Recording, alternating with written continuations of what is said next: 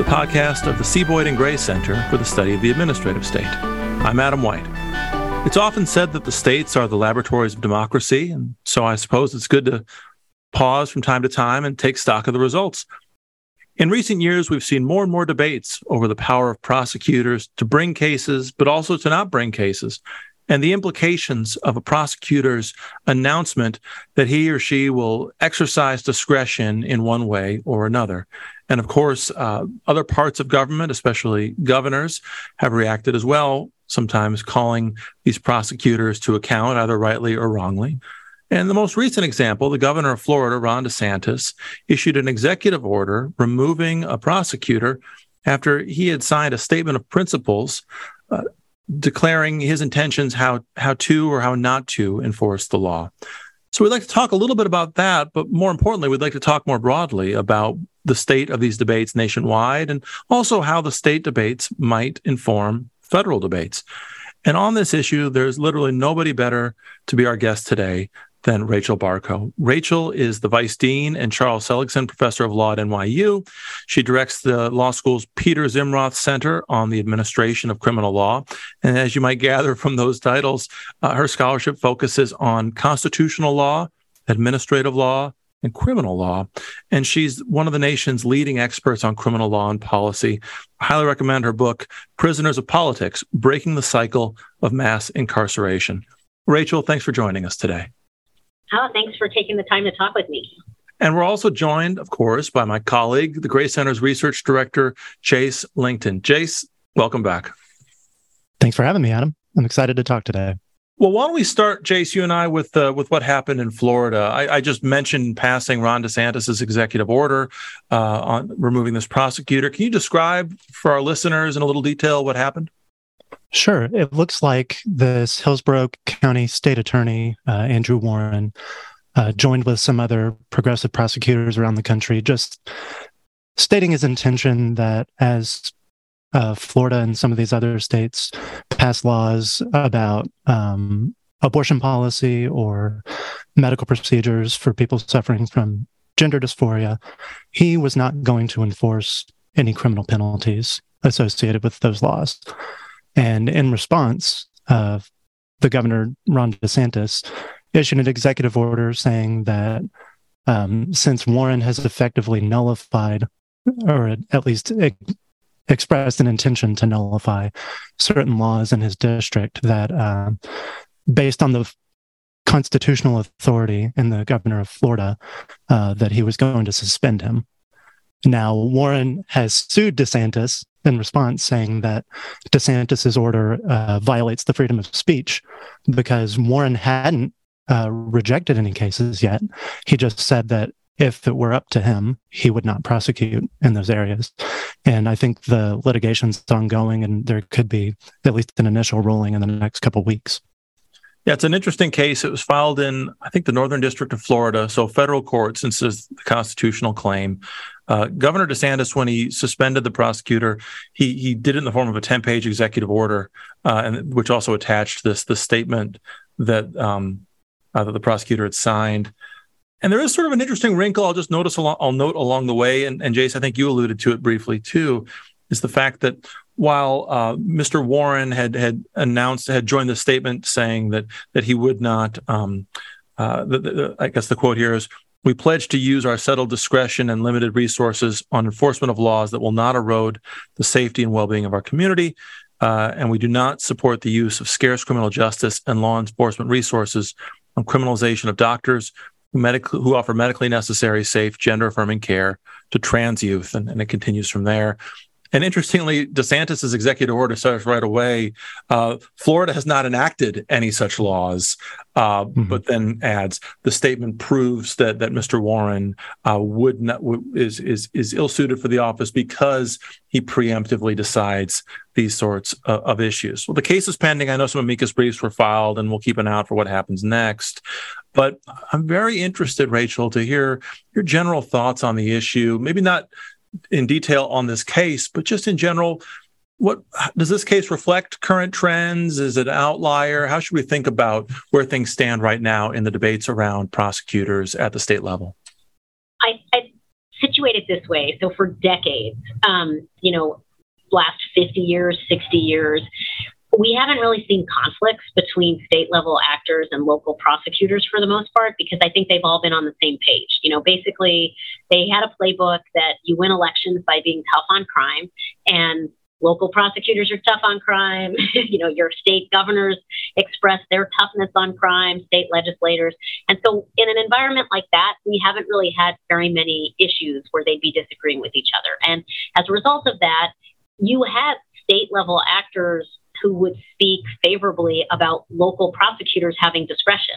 Because um, it's easy to say I'm comfortable with somebody having discretion if I like the way they're exercising it. And I think the big shift that we've seen, and you know, I would say it's um, five last five years, maybe a little bit longer, but it's it's pretty recent. Um, is there's been a concerted effort to elect a different kind of district attorney. Um, it was an organized effort. There have been criminal justice reformers who kind of looked at the conservative movement's approach to school boards and the way that you could kind of look at a local body to kind of shift how policy gets made. And they realized that. Um, local prosecutors are really in charge of a whole lot of criminal justice policy with their discretion. And so there's been this movement to elect a different kind of prosecutor. Um, you know, sometimes they label themselves progressive or decarceral, but I think it's safe to call them prosecutors who are not in this tough on crime mold, right? They are prosecutors who are interested in tackling mass incarceration, finding other solutions to crime besides just longer sentences. And so, as this movement has taken hold, now we're starting to see those tensions between state level actors all of a sudden saying, why does this local elected prosecutor have so much authority, right? They were fine with it for decades when they shared their vision. But as soon as you start to see that shift in, in views between the two of them, the tension has started to emerge. And so, you know, I would put the Ron DeSantis uh, Warren dispute in a in that big overall umbrella. So it'd be the same thing we see in uh, Pennsylvania with attacks on Larry Krasner, the district attorney in Philadelphia, all kinds of pushback at the state level on him. Like they want to enact term limits for the district attorney in Philadelphia, like only in Philadelphia. no other local prosecutor. I mean, it's as targeted as you can possibly get. um, you know, we see similarly um, other states around the country as these this new model of prosecutors been elected all of a sudden state legislators want to pass different kinds of laws. Um, and similarly, by the way, we also saw it with the defund the police movement. So as you started to get some momentum to think about defunding the police, um, some state legislatures passed laws or proposed laws that would limit the ability of a local community to decrease their police budget. So, you know, I put all of that in the same big bucket that is basically we're now starting to see local communities with a different outlook on criminal justice policies than state level actors. And so I think those tensions are only going to increase um, and grow more partisan. Um, and so this is really something that I don't think is a one off. I think it's part of the trend and I think it's going to be broader. Yeah.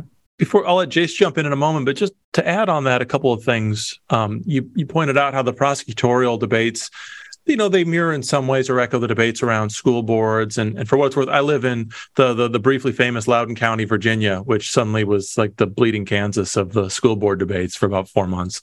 Um, it also has arisen in an era where there's more and more debates about enforcement discretion in the agencies, right? The the debates about waivers and, and so on. Um, uh, your your colleague at NYU, Richard Epstein, once wrote a paper called "Government by Waiver," and this is sort of the debates going back the last few years, so that's been happening. I'd also point out that, you know, we should, our, our listeners should keep in mind that criminal law is really geared from the ground up and in many, many respects geared towards, um, geared away from, from finding guilt, right? Uh, that, that defendants have any number of procedural and substantive protections for a reason in the Constitution from the ground up.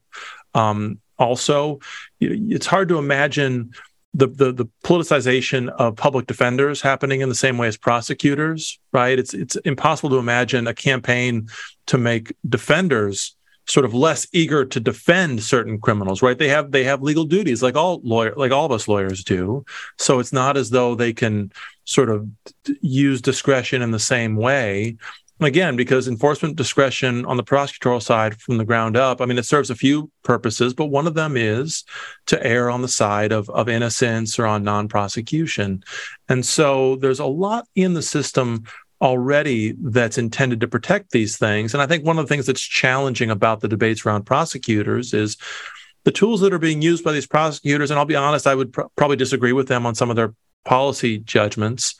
But at the end of the day, it, you know, it is a good. I think it's a good thing for prosecutors to have this measure of discretion. To some extent, the question is just how does it fit into the into the broader system? I, did I get anything wrong in there? Does that sound about right, Rachel? I, think, I think that's that you're right that the idea that prosecutors have this discretion is really important. I mean, we don't yeah. want mandatory enforcement of every law in all cases, right? We it's it's really critical that we recognize that when you pass a law, you're not envisioning all the circumstances where it could apply, all the ways that knowledge changes over time.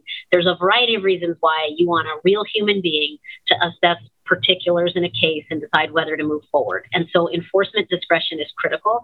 Um, and it's also critical because we have really severe resource limits on right. these offices. We don't fund anywhere near uh, what you would need to fund to have full enforcement of any law. So, by definition, every office is operating on a prioritization basis. And so that means that you, every time you elect a prosecutor, you have to know they will not enforce all the laws in your jurisdiction. They will not. You haven't funded it as a taxpayer. You haven't even come close to funding it as a taxpayer.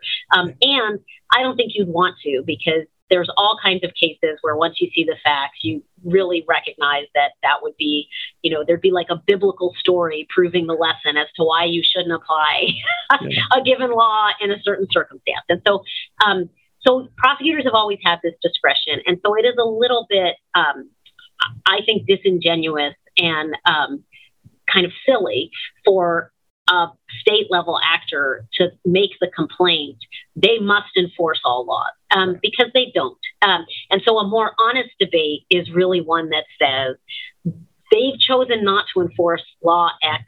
I think law X is great. They think law X is stupid. And the next time you vote, vote for each of us based on what you personally think about law X. But, you know, instead, it ends up taking the, these debates like the DeSantis Warren one become these more abstract kinds of things like, well, he's not doing his job um, by not enforcing this law. And that's just not true, um, you know, for the reasons you said, and that it's not even an issue yet in Florida. um, but but even if it were, he doesn't have the funding to enforce every law. So every day he's going to have to make choices about which laws he wants to focus on and which ones not. I mean, you know, do you want maximum enforcement of jaywalking laws in your jurisdiction? You know, you could have a governor that says, I need to remove this prosecutor because, you know, jaywalking is rampant and he doesn't bring any of these cases um, yeah. because no prosecutor does. So, so I think the debate now is a little bit silly if it becomes one that is about, you know, oh, we have prosecutors who aren't enforcing the law. What it really should be about is in a world of limited resources, how do you want your prosecutor to prioritize various crimes and crime strategies? Yeah, but just to elaborate one last p- part of what you said, uh, prosecutorial discretion in one sense is focused on particulars. Um, it becomes a little bit more challenging when a prosecutor adopts either explicitly or, or implicitly something that's a little less particular right? And and and that's one of the things that governor desantis points to in in in the executive order is that this is that this statement that that mr warren signed isn't a isn't uh, a sort of a, a pledge to use enforcement discretion on a particularized basis. He's brought he's making a broader judgment about a class of cases. Of course, that that exists in in day to day life as it is. Thank goodness, or I'd have more speeding tickets. Right? Most uh, most most sheriffs they probably don't have an explicit policy about how many miles over the speed limit I have to go, but there is sort of an implicit policy. And but it's the it's that that difference between the particularized judgments and the broader judgments that complicates things a little bit. No, I think that's right. I think that, you know, saying that there's an entire category of laws that you'll never enforce tees this up in a way that's different from just in general, I'm going to focus on A as opposed to B. Um, you know, the tension is that there's a benefit of having a prosecutor make it very clear because for democratic accountability, you know, it's kind of nice actually to have you're you're about to vote and you know full well, okay, if, if candidate A just kind of generally says, you know, and generally I'm not going to prioritize marijuana possession enforcement. Um, and candidate, you know, the, the other candidate says, I categorically will not prosecute marijuana cases, right? It could be that both of them are going to do the exact same thing if they're elected into office, but you're not really sure about that first one when you're voting. And so the, the prosecutors and the people who are running for office who make very clear what they plan to do, I think we do get the benefit of having the voters decide up or down they like that or they don't like that. And so we have had campaigns recently with prosecutors stating very clearly, I'm not going to prosecute these cases. And then when those they're voted into office, you know, you can take some. I mean, I think there's something to be said for the fact that the voters agreed with that, and so that's got that kind of democratic approval of it. Whereas the other approach, you know, and I I can give you examples of that, like you know, at the federal level now, we've had these memos where the Department of Justice has said, you know, marijuana enforcement, you know, it's it's it is still a crime um, to possess, deal in marijuana. It's a federal crime. It remains as such. Um, but we've had these memos that DOJ has issued that basically say probably we're you know we're not going to prioritize those cases. We're probably not going to look at them if there's unless there's these facts. You know, and as a practical matter, the, it, we can have an entire regime of legalized marijuana in multiple states across the country and not have the federal government come in and interfere with it. But the memo itself doesn't say that. And so there is a kind of uncomfortable dishonesty about not coming out and just being very clear that categorically we're not going to do something. But as you said, it does have the virtue of leaving some room in an individual case if you need to to say, no, you know, I might do it sometimes and I am going to do, you know, case by case. So one more example I'll, I'll give you, which you may or may not know about. So this issue came up in Virginia in their courts where their courts said that um, it was unlawful for prosecutors to kind of categorically decide they weren't going to bring cases. Um, but then you get into this kind of weird separation of powers issue because effect- effectively what the judge is insisting on is that the prosecutor individually decide. Um, and there's nothing to stop the prosecutor from kind of individually, case by case, saying, "Oh, look at this case of you know marijuana possession. I'm not going to prosecute it. Here's another one. I'm not going to prosecute it. You know, here's another one." And so you get to the same place, but with this weird kabuki theater aspect of making the the prosecutor look at each one. Um, so I'm not sure that's better, but but you're certainly right. That is what's different about this. It's the idea of categorically taking something off the table versus allowing yourself room individually to say, well, I'm going to see, probably not, but I'm going to leave myself the wiggle room to to someday say there might be a case where I would bring it. I noticed that when a group of legal scholars filed an amicus brief in the Florida case, their very first argument is exactly the one you identified that that uh, State Attorney Warren's transparency as to his policy views properly promotes electoral accountability consistent with uh, ethical and professional standards. So that's that's what they're leading with in that amicus brief. Uh, Jace, as usual, I'm talking too much. Why don't you jump in? Yeah, no worries. Along those same lines, I was going to ask about blanket statements of prosecutorial prosecutorial discretion versus case by case. But I had in mind some of those fights in California and elsewhere where specifically property crimes um, were involved. And it seems like, uh, and I don't know what the breakdown is as far as the size of these populations, but it looks like there's a pretty even split uh, between people who want those crimes prosecuted and then those who are trying to solve some of the mass incarceration problems you've identified uh, by not prosecuting property crimes. Um, what is your sense of that debate? I mean, we see sensational headlines everywhere, but what has been the impact of some of those policies? Yeah, so I, you know, it varies jurisdiction by jurisdiction what people actually want, and I don't know the specifics of that one. Um, you know, I can give you. I think it's a good example, though, to highlight that this doesn't have a liberal conservative lean. And there's no reason it should. So if you go back to mask mandates, for example, there were a bunch of sheriffs in particular, but it could just as easily, you know, prosecutors too, who said, if my state is going to pass a mask mandate, I will not enforce it. you know, I won't enforce it. I won't bring charges. So you can imagine this running either in a more traditionally liberal or a traditionally conservative direction, you know, and it really does depend on the kind of crime we're thinking of prosecuting, right? You have a prosecutor wants to get up there and say, I'm, um, you know, I'm never going to prosecute wage theft or something, you know, these things could be more politically conservative or liberal. Um, and so for something like retail theft, that was a, I'm more familiar with when it came up in Boston. So, um, the election there for the Suffolk County District Attorney, when Rachael Rollins was running, she had said, I'm just not going to prosecute these low level theft cases, right? I, the office has bigger concerns. Um, we have a really uh, a problem with violence in Suffolk County, and I'm going to prioritize those cases because I think that's what the community cares about the most. Um, so again, it's not like you can't just say, "Do you care about theft or not?" It's it's more with these limited resources.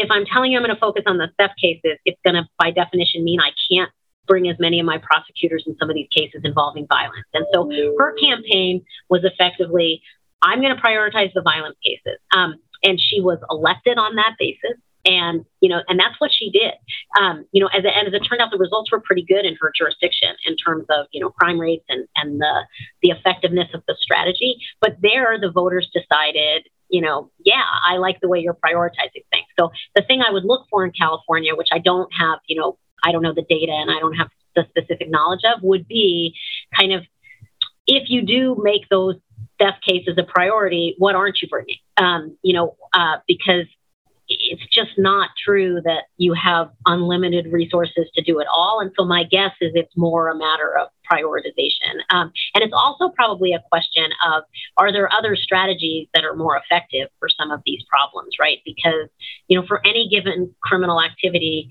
or any regulatory area, you know, I always try to think about like you can do the ex post, I'm going to punish you for doing it, or you can think ex ante, what are the ways I could create incentives for you not to do this thing in the first place? Now, so, you know, for something like retail theft, you know, so I live in New York and, you know, good luck getting a product at a CVS here. Like if you want like a toothbrush uh, or do you want deodorant, you know, it's behind a lock case.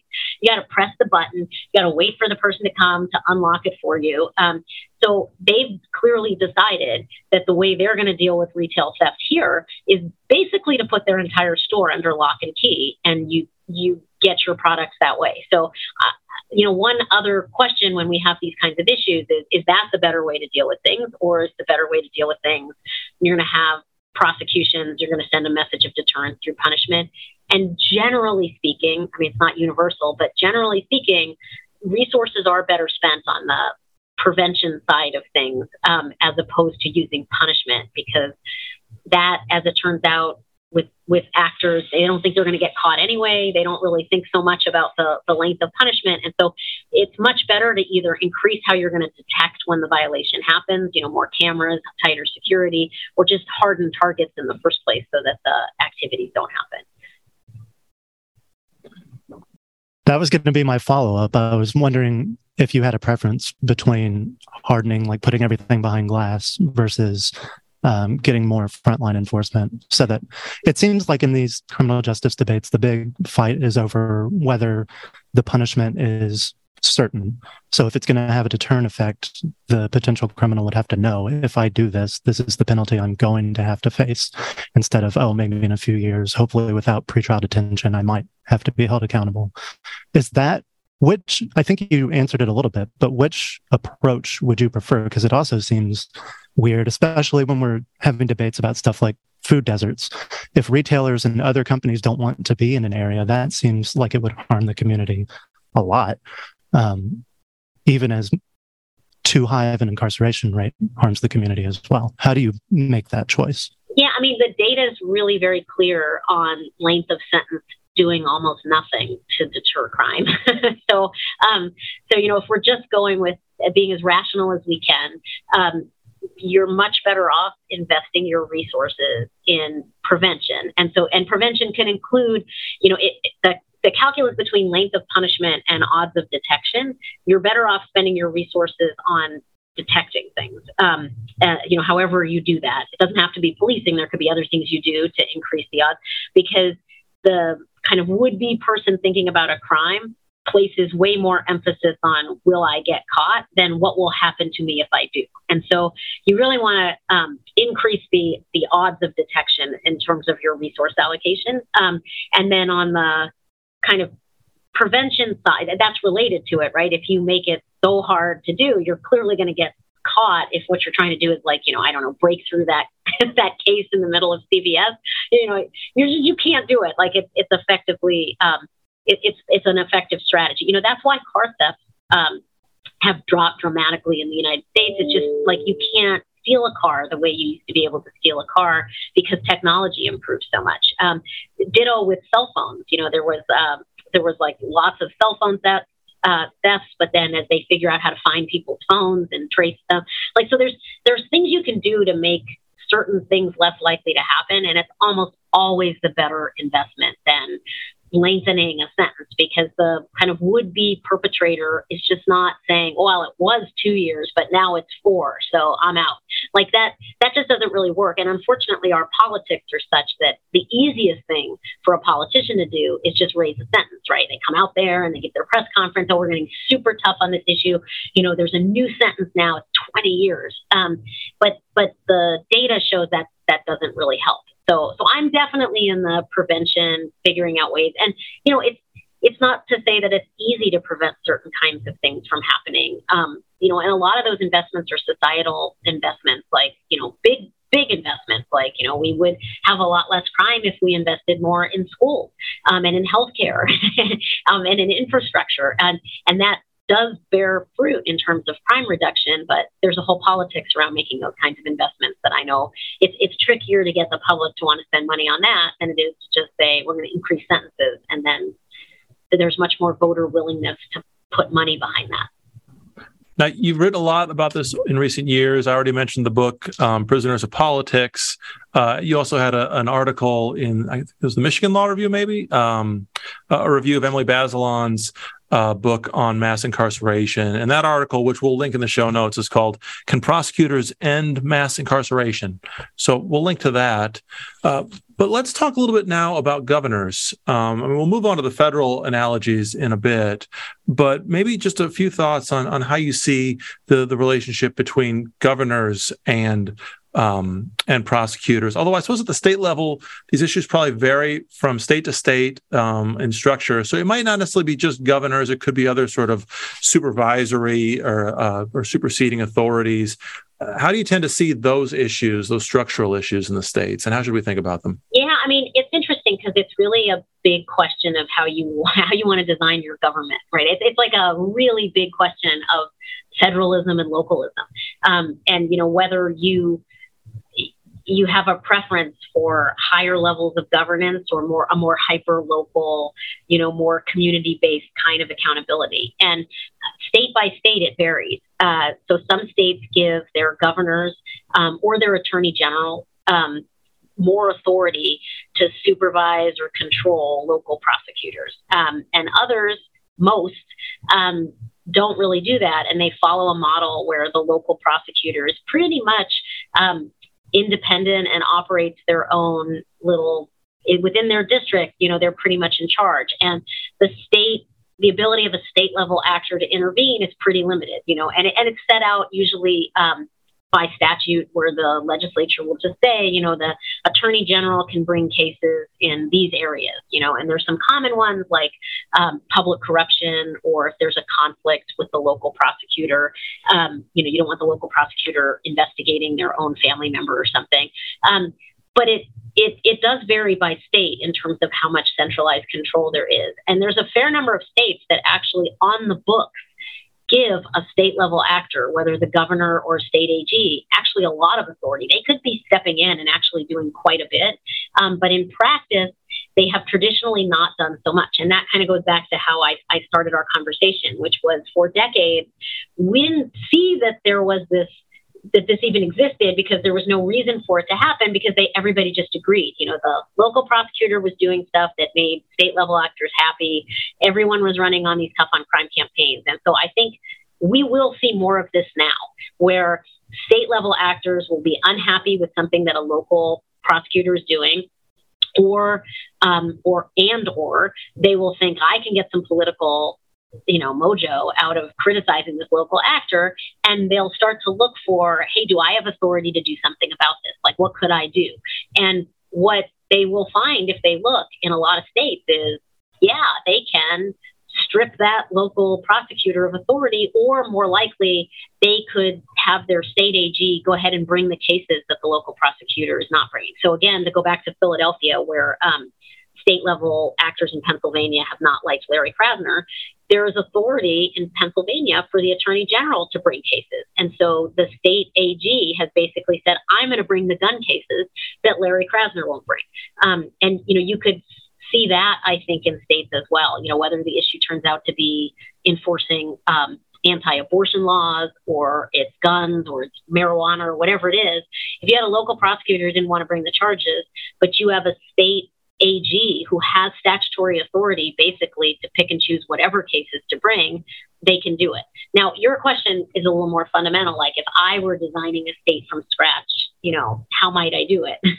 um, would I give more control to the local prosecutor? Would I have more control in the state level prosecutor? And and I I tend more towards the local. Um, and and the reason for that is just I think it's a better knowledge base to make some of these decisions is mm-hmm. in the communities that are most affected by it. So, you know, I think if you're in a rural area, you have different priorities than you do if you're in an urban one. And it should be up to each of those communities to decide how they want to do things. And, you know, as you take it up a level of generality, I think you get further and further removed from the preferences of the people who know the best. So, you know, I tend to be like that across issues. So, you know, that's kind of my general view on federalism too. Um, you know, I think it's a it's a generally a pretty good idea to let the states um, sort things out based on their different there's lots of differences among communities in the United States. And so, so that's, I kind of lean in that direction, but I recognize, um, there's, there's often good reasons to take things up a notch and, and have the, uh, a broader policy make some of these calls. But, um, but as a as a matter of what is the law in jurisdictions today, um, in lots of states, that authority is there to push back on lo- local prosecutors, and we're just going to see more of it. Yeah, I, I'm I'm sympathetic to the local localist sort of instinct on a lot of issues, and maybe even here too. If I had to argue the other case, the other the direction, I suppose it would be that even within a locality, the people who are dissatisfied with the the judgments of the community, they're still the members of whatever the next level political organization is, whether it's the state, the count, the county, the state. And this is this just an echo of the same arguments we have with with federalism, right? On the one hand, we like that the states are laboratories of democracy. On the other hand, all the folks in a particular state who don't want to be part of that experiment I mean, they're they're Americans too, and and the question is, what's the role in that case of the federal government to, to, to step in? So I think it is it is very challenging. I mean, one of the reasons why we're so glad that you're you're our guest today is I think the first piece I read of yours a decade ago was when you were studying eight uh, independent agencies, or in, as you said, insulating agencies, and and so much of that just reflects or echoes these debates too, because even if it's it's not just a question of formal legal structures. It also is the norms and traditions kind of habits of the political system that can have as much of a role as any. And sometimes if the the norms and traditions and habits get out of step with the formal legal structures or vice versa that's when you get these sudden disjunctures like we have right now uh, when suddenly governor desantis says you know i don't like what this prosecutor is doing and wait a second, I have the legal authority to to change it. Anyway, that rambled on a bit longer than I, I meant it to. Um, Jace, why don't you go ahead? Sure. Um, in preparing for this interview, I saw your article from, I guess, over 10 years ago about federalism and criminal law. And I was wondering if you could give us any insight as to whether the federal government has learned anything from this state practice. Yeah, no. Uh, I, I would say the federal government keeps churning along basically without taking stock of almost anything. Um, so, you know, it remains, and, and again, you know, the, there's some, the, the one bright spot, I guess, in all of this is, you know, I'm, I have equally criticized Republican and Democratic administrations on this front. They're just both terrible. Um, and essentially, it, it, doesn't matter who's in office, but the federal government just churns along oblivious to kind of data or what works or what they should be focusing or prioritizing on. And, and you know, DOJ does too much. Um, and they, uh, they don't really kind of pause to reconsider some of the things we've been talking about. You know, are longer sentences effective? You know, are there other things we could be doing um, that might be better strategies and approaches? Uh, like, not a ton of that at the federal level. And so I think, um, and there's lots of reasons for that. Um, and, and including the fact that you know once you open your U.S. attorney's office in whatever district you're in, they have to do something. And so you know it's one thing when you have a U.S. attorney's office in a district like the Southern District of New York, where you're going to have some really complicated white collar fraud cases that are going to be really tough for your local DA to bring. And you know you can kind of see the real federal advantage there of having this kind of specialized office. You know, when you have your U.S. Attorney's office and the shingle is set up in, you know, Nebraska, um, where you might not have the same kind of complicated security fraud, they still have to do something. And so you you kind of ask yourself, well, what are the federal cases that are brought there? And that's where you start to get the dynamic of an office that what would otherwise be a drug offense that would never even cross the threshold or the radar of a prosecutor here in New York becomes a federal case in Nebraska, you know, because you got to get them to do something. And so, you know, what you see at the federal level is a lot of cases that are are made into, uh, you know, make a federal case out of it. they're made there. It becomes a federal case because they have to do something. There's personnel there, and and you have a kind of weird setup of, you know, they're certainly not going to argue to shut those offices down. Um, it, it's almost like the military base closure dilemma, where you know once they're there, they need a reason for existing, and the, they find a reason for existing in bringing cases that, frankly, would be perfectly suitable for a local prosecutor to bring, but they have to do something. So you know that's one reason that you kind of see the federal government churning along like always, without paying much attention. And, you know, I think the other is you just have a lot of people who have been there for a long time invested in the idea that this is a good model. And so it would be really hard to kind of take a step back and say, you know, what have we done? Um, this is, we shouldn't be doing this much. Um, that would take a lot. It would certainly take leadership at DOJ that really wanted to fundamentally change things. And given the kind of people who are appointed attorney general, I don't see that happening because you it's basically people who have been career prosecutors, career federal prosecutors. So they're pretty much kind of keep the ship going where it's been going. And so I think that's why we haven't seen very many changes. Well, if you don't have hope for the federal level. Um, the end of your review of Emily Bazelon's book talked about some steps that local prosecutors could take. And one of them, you said they're going to have to tie their own hands and limit their own powers. Can you explain how that would work in a way that wouldn't just allow the next prosecutor to do the opposite? Yeah, so I, I'm a big believer in, I like institutional changes as opposed to just, I'm running for office and let me tell you what I'm going to do while I'm in office because um, that's not very lasting, you know. So, so if you had a prosecutor who ran on that platform we were talking about before that said, "I, me personally, am not going to bring retail theft cases," um, that is the really temporary notion, right? Because you elect a new person who says, I am going to bring retail theft cases. And lo and behold, you know, that policy ebbs and flows based on who's in office. So I tend to think a better model or a better way of thinking about who to elect and what to focus on. Our prosecutors really want to change institutional structures. And, you know, so for example, I think it's important um, if a prosecutor wants to run on an agenda that really focuses on what we've learned about crime and sentencing, uh, who comes out and says, I am against mandatory minimums. Um, now, that's a tough one for prosecutors because they get a lot out of mandatory minimums because they give them a lot of leverage in plea bargaining negotiations, right? If you charge someone with a, an offense that has a mandatory minimum sentence, um, that sentence will be the defendant's sentence if they're convicted. And so, um, and there's nothing the judge can do about it. And so at the plea bargaining stage, you know, that's a lot of leverage because the defendant has to really think, well, if I take this case to trial and I lose, I am going to get that sentence. The judge will have no discretion. So it's a great tool for a prosecutor, and most prosecutors do not want to get rid of that tool. And even these progressive prosecutors don't want to get rid of it. It's just they'll say they'll exercise the tool better. They'll say, "Oh, I'm only going to use it, you know, when it's important to do it or in certain cases." And so, to my mind, the better strategy is to have a prosecutor who comes up and says, "Even though it would be helpful to me in achieving my own personal agenda, mandatory minimums are terrible policy. They're just terrible policy, and we should just not have them. And even though they make things a little more difficult for prosecutors, um, we know they don't help with public safety. They increase racial disparities.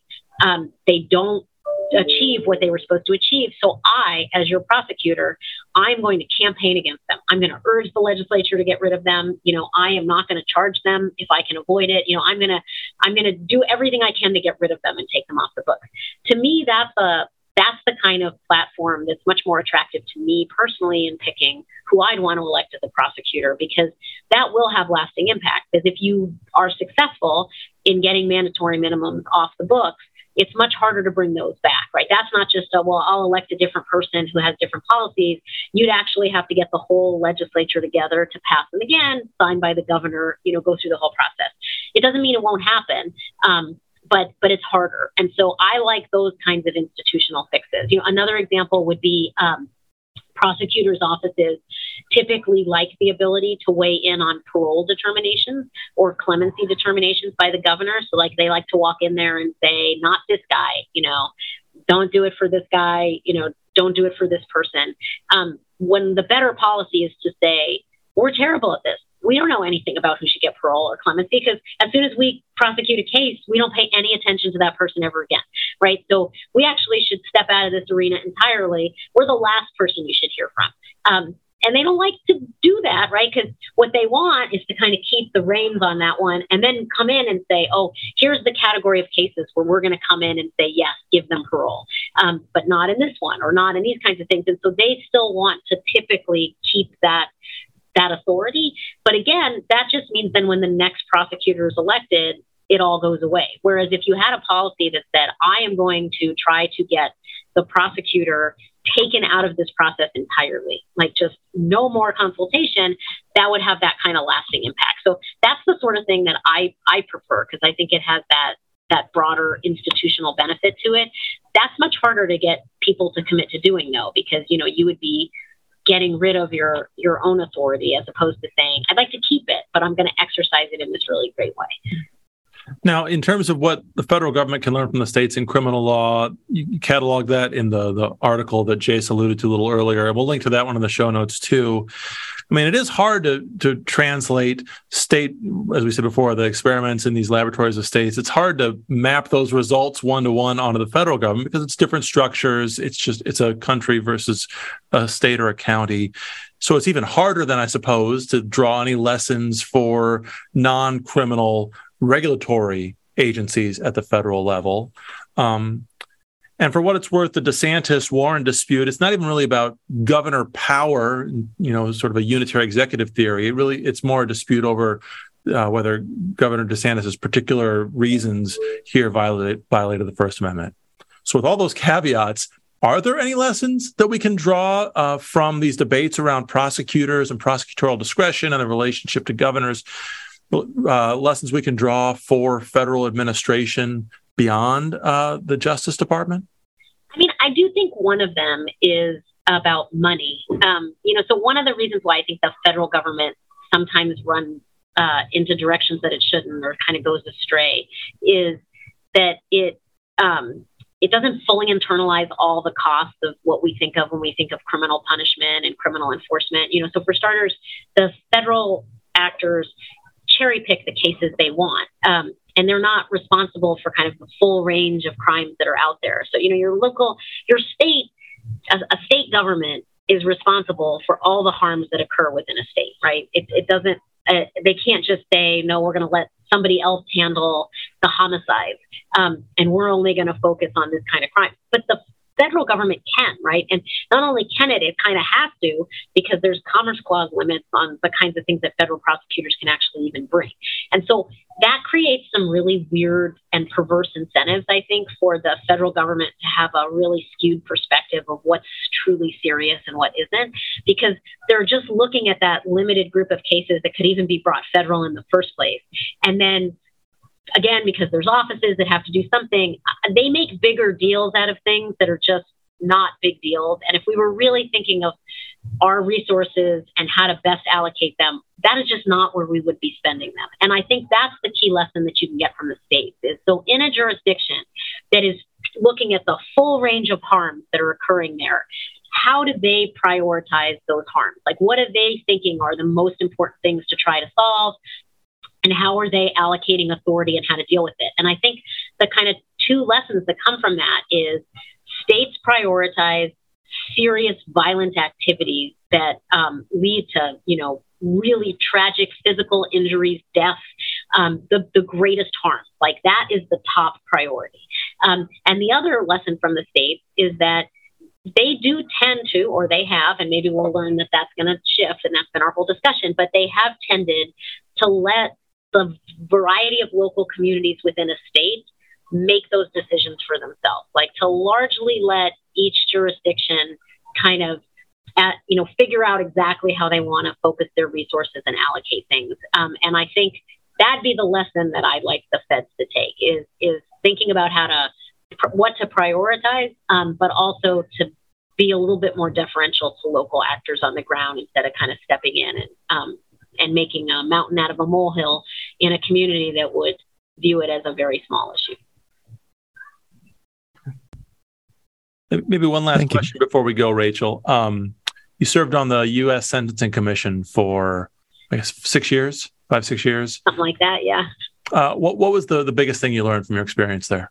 That was a surprisingly um, positive experience, and I say surprisingly only because you know when you read reports of our government, there's a I, at least for me, I have a tendency to think, oh gosh, it's dysfunctional everywhere. You can't break partisan gridlock. It's just we've reached a point that's really terrible. And what was so nice about my time on the commission is that for you know for the most of the part uh, of the time I was there, we had seven members, four Democrats, three Republicans, and we had consensus on almost everything. And and the reason we had consensus on almost everything was that we just looked at data and facts and we tried to figure out you know what's the best approach to a particular issue based on empirical information that we know. and, you know, that's the greatest cure for partisan gridlock because, you know, you take an issue um, like, should we reduce drug sentences?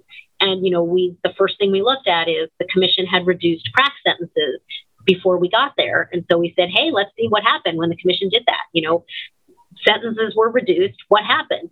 And you look at that data and you see, oh, this is amazing. Like, you know, recidivism doesn't go up. It doesn't affect the ability of prosecutors to get convictions. It's this like really great story of a public policy success.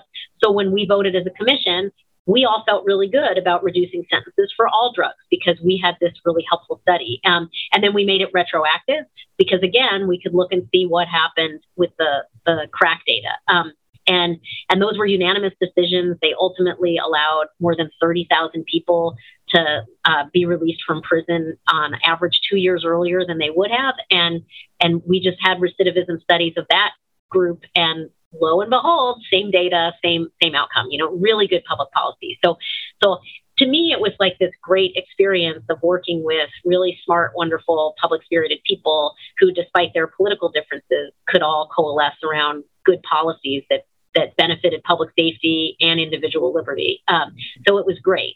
Um, you know, it all fell apart at the end when uh, we didn't have a quorum and the politics came back and you couldn't get people uh, nominated or confirmed. So I don't want to suggest it was completely um, without political influence there. Uh, but for the most of the time, it was a it was a really great experience, and it, it is one of the reasons why you know I'm going to continue to beat the drum that says criminal justice policy is best made by looking at as many facts and studies as you can, and we'll get better outcomes as opposed to politicizing it. Um, because the politicization of these issues almost invariably leads to you know really bad policies both for safety and for individual liberty. It's like the worst of all worlds.